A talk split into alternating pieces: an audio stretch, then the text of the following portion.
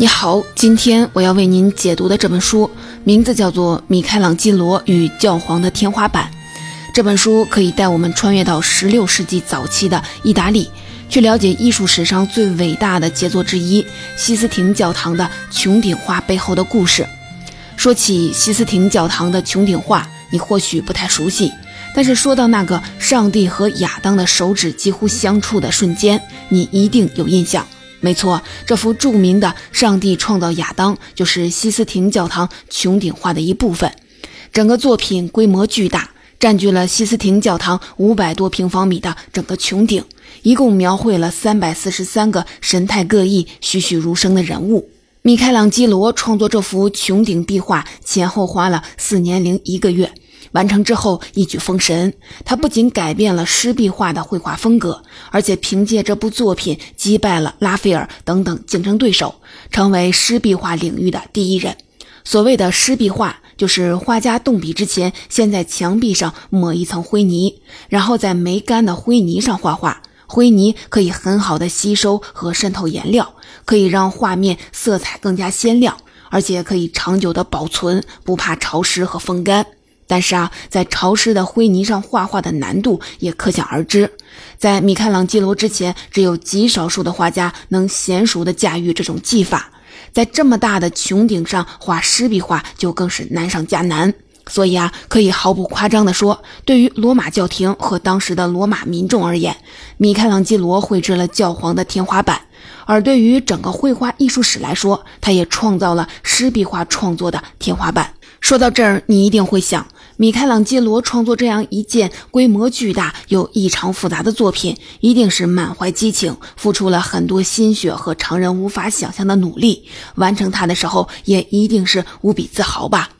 你可能也听说过一种流传很广的说法，说米开朗基罗在整整4年的时间里拒绝一切探访，每天都爬上18米高的脚手架，孤身一人一笔一笔地画满了礼拜堂的整个穹顶。听到这儿，你肯定会为他作为艺术家的精神所震撼。但是如果你读完这本《米开朗基罗与教皇的天花板》，感到的恐怕不是震撼，而是震惊。你会震惊地发现，刚才说的这些都只是人们的想象。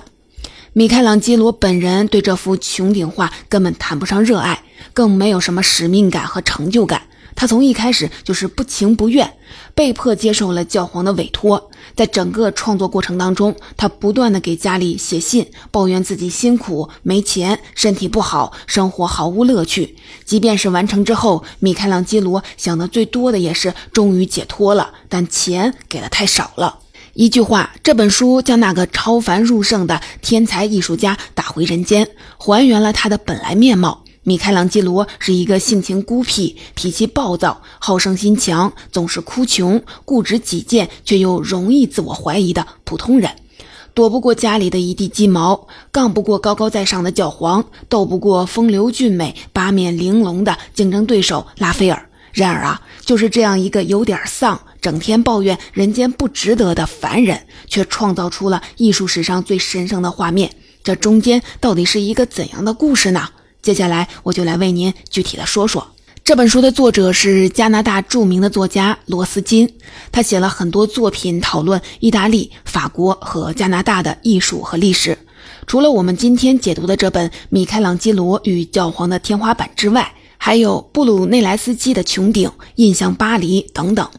罗斯金的写作风格细腻流畅，严谨详实，充满了生动的细节。他还特别擅长将作品、人物与历史时代结合起来，用讲故事的方式将那些隐藏在作品背后的历史细节和事实真相娓娓地道来，顺便再回顾和澄清一下各种的八卦传闻。因此他的书很受艺术爱好者和历史迷的喜爱。下面我们就从2个方面来为您解读这个艺术家和天花板的故事。一个是内在的方面，我们先从米开朗基罗的性格和心理入手，看看他是如何在一种郁闷、痛苦和不自信的心态下熬了4年，顶着巨大的压力完成了这幅作品。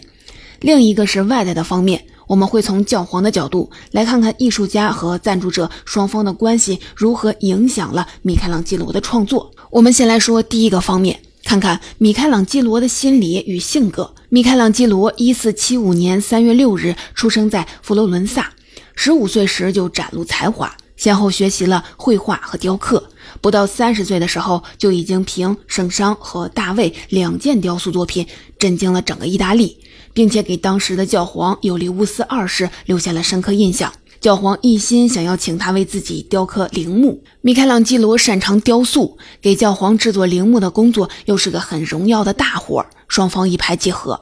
米开朗基罗制定了宏伟的规划，还垫付了一笔钱，从著名的大理石产地卡拉拉订购了几百吨上好的大理石运到了罗马，为此还向银行借了贷。结果呢，大理石还没运到罗马，教皇的兴趣就转到了重建圣彼得大教堂上，他甚至没有提前跟米开朗基罗打招呼就终止了陵墓的修建，承诺给的报酬当然也就不再提了。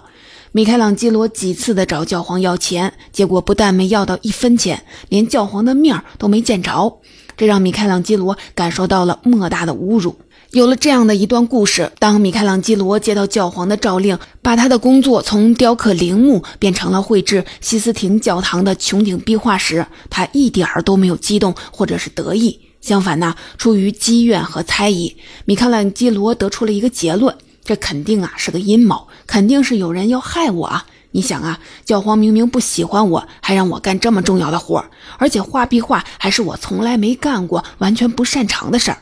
米开朗基罗进一步想到了他的竞争对手建筑师布拉曼特，此人当时是教皇的亲信，担任圣彼得大教堂重建项目的总工程师。米开朗基罗想，肯定是他嫉妒我，向教皇进谗言，停了陵墓的项目，又让我去画穹顶画，目的就是要让我出丑。结果呢，生性多疑的米开朗基罗越想越害怕，甚至怀疑对手想要暗杀自己。他立刻变卖了工作室的所有的物品，连夜离开了罗马。他在给朋友的信中写道，我有充分的理由相信，如果待在罗马，我的墓会比教皇的墓还早建成，这就是我匆匆离开的原因。米开朗基罗的这种怀疑究竟有没有事实根据，现在已经无从考证了，但可以确定的是，在他看来，西斯廷教堂的穹顶画绝对不是一个机会，而是一场危机。尽管他最后迫于压力不得不重新的回到罗马给教皇画天花板，但是有了这样一段经历，罗马和西斯廷教堂在他的眼中已经不再是一个神圣庄严的宗教圣地，而是一个危机四伏、敌人遍布的战场。所以啊，在接下来的4年里，他每天除了画画基本上不和任何人交往，还不断的给家人和朋友写信抱怨自己的悲惨处境。事实上，米开朗基罗很清楚，之所以陷入这种境地，不完全是因为自己太优秀而遭人记恨，而是因为自己的长相和性格都不招人喜欢，甚至啊都不招自己喜欢。他曾经在诗里有点伤心地写道，我觉得自己很丑，我的脸长得吓人。米开朗基罗的性格暴躁多疑，时常对助手表示不满和恼火，跟家人抱怨助手是骗人的饭桶。他还怀疑助手不好好干活，背着自己说坏话，除了岔子也把责任推到助手的头上，这就导致他们之间经常爆发激烈的争吵。米开朗基罗很看重钱财，生活十分的节俭，不但不参加社交聚会，平时吃东西也很不讲究，经常边画画边啃面包，一顿饭就吃一块面包和一些葡萄酒。更让人难以接受的是，他特别的不讲个人卫生，甚至不洗澡，睡觉的时候不脱鞋也不脱衣服，而且啊几乎不换衣服和鞋。由于这些原因，很少有人愿意主动的接近他，别说朋友，就连想要找他学艺的人都没有几个，因为他不但苛刻，而且不愿意把自己的真本事交给弟子。有人认为，恰恰是这种孤僻和古怪的性格才能造就伟大的艺术家和艺术作品，因为只有远离生活的享受和喧嚣的人群，才能专注于创作。这种观点也比较符合普通人对米开朗基罗这位天才艺术家的想象。不过啊，表面上看起来孤傲冷漠的米开朗基罗，心里可能还是有些自卑的。在并称文艺复兴三杰的3位伟大的艺术家当中，达芬奇相貌堂堂，力量过人，富有男子气概，据说他用一只手就能轻松地掰弯铁质的门环或者是马蹄铁。拉斐尔就更不用说了，只要看一眼他的自画像，就不难猜到这个年轻英俊、气质安静高贵的男子有多么的招人喜欢。与他们相比，米开朗基罗在艺术上肯定不差，但是在外表、性格和人缘方面可就差多了。他甚至为此相当的自卑，但是这种自卑感非常巧妙地进入到他的艺术创作当中，拓宽了他的创作领域，丰富了他的创作手法和风格，使他不仅能够雕刻出大卫那样优美均衡的人体，同时也擅长呈现各种面目丑陋、比例失调的形象。这一点在西斯廷教堂的穹顶画中体现得非常充分。除了上帝创造亚当这样展现优美人体的核心画作之外，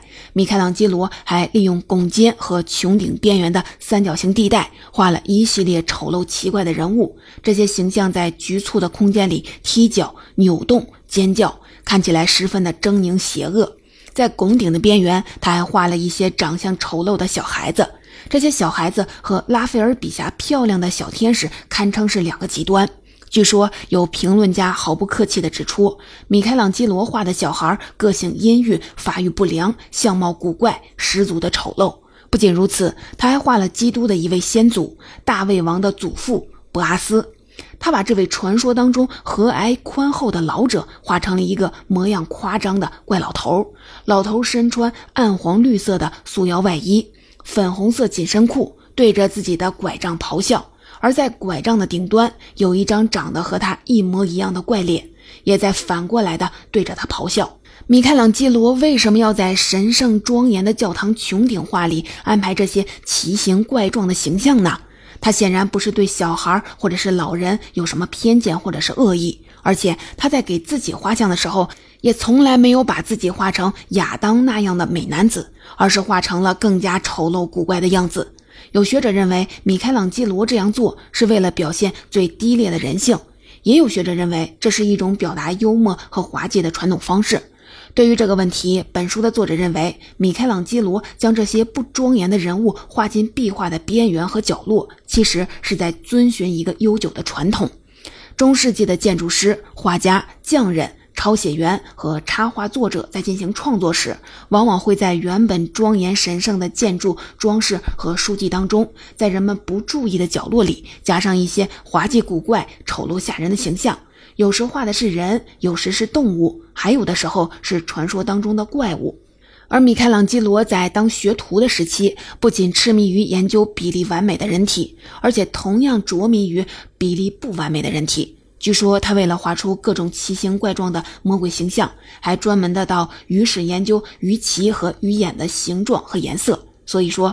雕塑俊美的大卫，描绘高贵的圣人和威严的神灵，这是米开朗基罗那个艺术传统的一个主流部分。但是呈现各种各样的滑稽和丑陋，将这些形象与那些神圣高贵的人和神放在一起，也同样属于中世纪以来的艺术传统，是古典审美的另一面。不过对于米开朗基罗来说，描绘丑陋的人体或许还有另一重比较私人的功能和意义。也就是说，他通过丑化自己，拿自己开玩笑，把自己悄悄地画进一个重要的历史场景，既可以迫使他直面自己的丑陋和不完美，强迫自己仔细地观察、呈现并最终接受自己的模样，同时也可以通过自嘲的方式来宣泄内心的自卑、沮丧和失落，最终与自己的形象和解。或许这就是为什么他在西斯廷教堂天花板东南角的一处三角区域，在画荷罗弗尼被犹太女英雄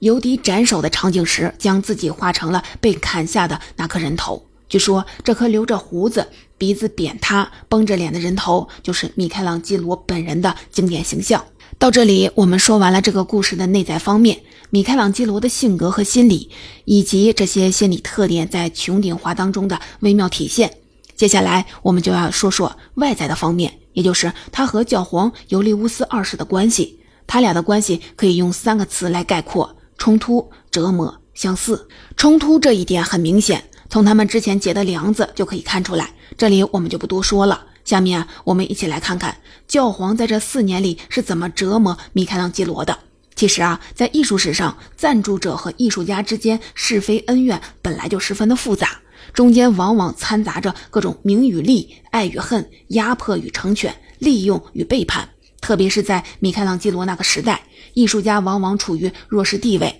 在政治、经济、生活乃至创作方面都受到了赞助者的限制。有的艺术家运气比较好，能够得到赞助者的支持、保护，甚至是友情，有的人就没有那么走运了。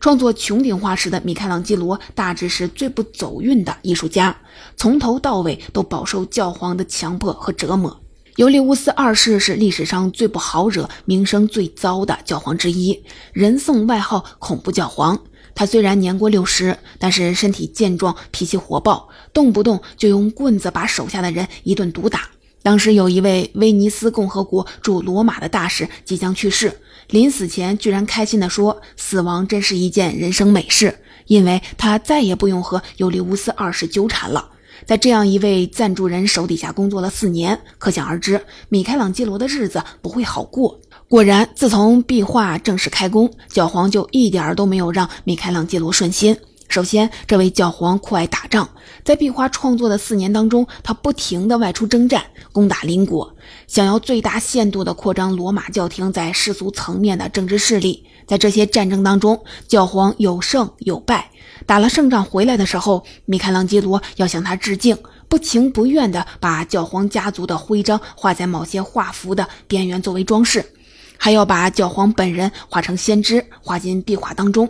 而当教皇吃了败仗，罗马遭到了军事威胁的时候，就算城外的刀兵相向，战火纷飞，米开朗基罗也得在脚手架上继续的画画，还得假装平静的写信安慰家里，不让父亲担心。还有一次，教皇得了疾病，性命垂危，罗马已经开始酝酿政变和叛乱，这对米开朗基罗来说最大的危机，项目一度的被停止，前途十分的渺茫。而当教皇最终神奇的恢复了健康时，米开朗基罗终于松了一口气，拿到了经费得以继续的创作，这或许是他唯一一次真心实意的祈祷教皇身体健康，一切安好。除了不断的发动战争，制造政治上的动荡与混乱之外，恐怖教皇也会时常的给米开朗基罗找不痛快。他不仅把米开朗基罗最强劲的对手拉斐尔安排在隔壁的签字大厅画画，而且还一再的通告拉斐尔的成就，不断的扩大拉斐尔创作的空间，这给米开朗基罗造成了巨大的压力，二人之间的竞争和对抗也达到了白热化。在湿壁画领域，拉斐尔一向以优雅精致的秀美画风闻名，代表了当时壁画艺术的巅峰水准。而米开朗基罗采取的完全不同的风格，将人体雕塑特有的魁梧、健美和气魄等特点引入了壁画创作，创造出雄浑伟岸的壮美画风。米开朗基罗的这种风格创新，后来令拉斐尔也不得不甘拜下风，甚至受到他的影响，对自己的名作《雅典学园》进行了修改，仿照米开朗基罗的形象添加了一位沉思的哲学家赫拉克利特，以此向米开朗基罗致敬。除了打仗引入竞争，教皇对米开朗基罗的折磨还表现在欠薪这样的日常操作上。我们在米开朗基罗的家书当中经常看到他哭穷，不断的抱怨教皇欠钱不发。最著名的一次欠薪事件发生在1510年，当时教皇亲率大军讨伐费拉拉，结果到他带兵出发都没有付清拖欠米开朗基罗的1年多的工钱。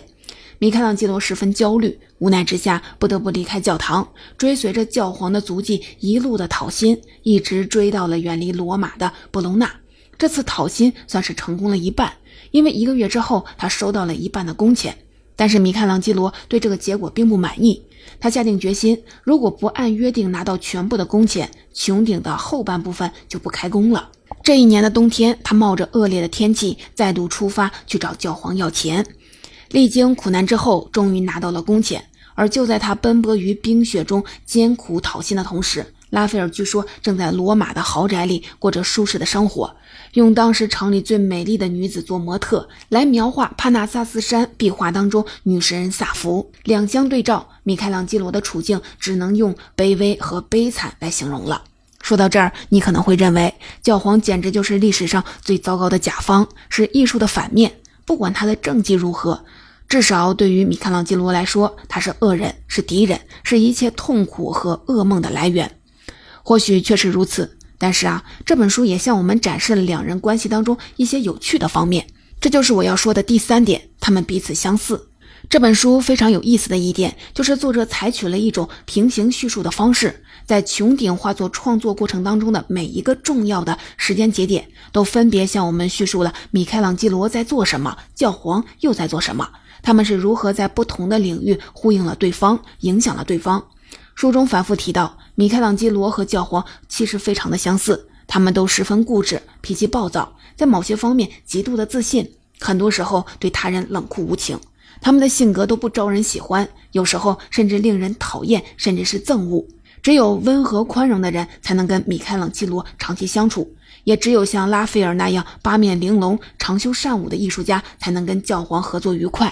而对于那些妨碍了他们的人或者是事，无论是艺术上的难题还是政治上的对手，他们都不会示弱或者是放弃，而是一定要用最大的能量、更猛的攻势碾压对方，直到最终击败他。如果非要说两个人之间有什么差别的话，那大概就是教皇比米开朗基罗更暴躁、更强势、更无情。本书的作者罗斯金认为，正是这种内在的相似导致他们两个人无法长期和谐相处，但这并不妨碍他们对于对方心存欣赏。比如说，教皇在临死之前还发布诏书，希望由米开朗基罗负责雕制自己的陵墓，并慷慨地拨下了一大笔的经费。他还坚持陵墓建成后要安放在西斯廷教堂里面，希望自己长眠在米开朗基罗的两件杰作下面。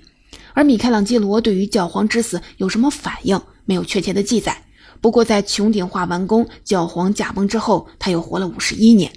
教皇陵墓的雕制项目断断续续地进行了30多年，而且据说工程的痛苦程度甚至超过了西斯廷教堂的穹顶。后来教皇的遗体未能移入这座巨大的陵墓，陵墓也未能安放在西斯廷教堂里面。教皇死后与两件米开朗基罗的杰作相伴的遗愿未能实现，对他来说，这或许是最大的遗憾。而对米开朗基罗来说，他生命中将近40年的时光都在为这位恐怖教皇服务，其中的感受和滋味，恐怕也只有米开朗基罗本人才能够体会了。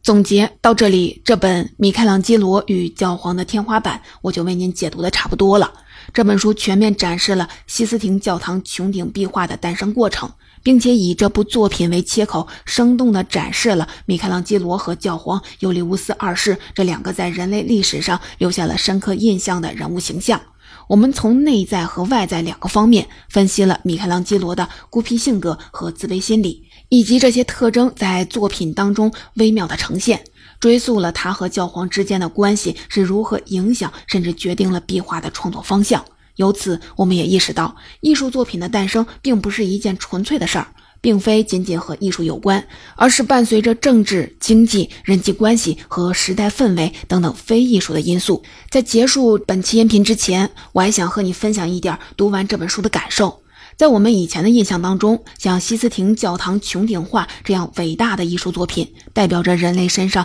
最具有超越性的一面，就像米开朗基罗那样，他孤独、坚韧、才华横溢的天才。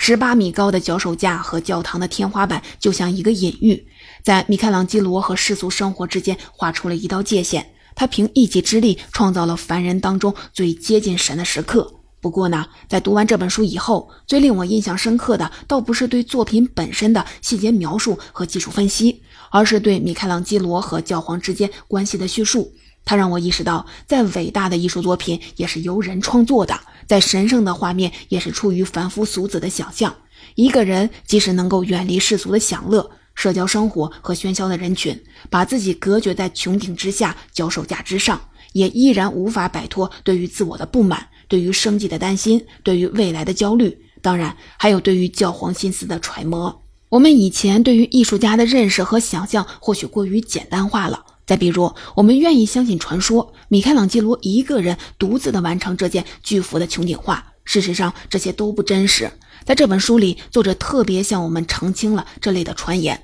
米开朗基罗从来都不是一个人独自绘画的，他有很多的助手，从研磨颜料到绘制亚当那根著名的手指，都有助手的参与。而他之所以能完成如此杰出的作品，最关键的因素恐怕也不是由于他远离人群专心创作，而是因为教皇尤利乌斯二世给他造成的压力和折磨，最大限度地激发了他的生命力、表达欲和战胜一切的决心，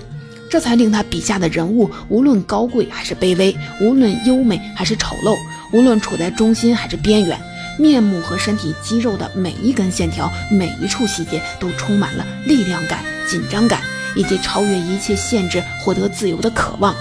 就此而言，教皇虽然是一个糟糕的甲方，但不能否认他同样是伟大的艺术家和艺术作品的缔造者。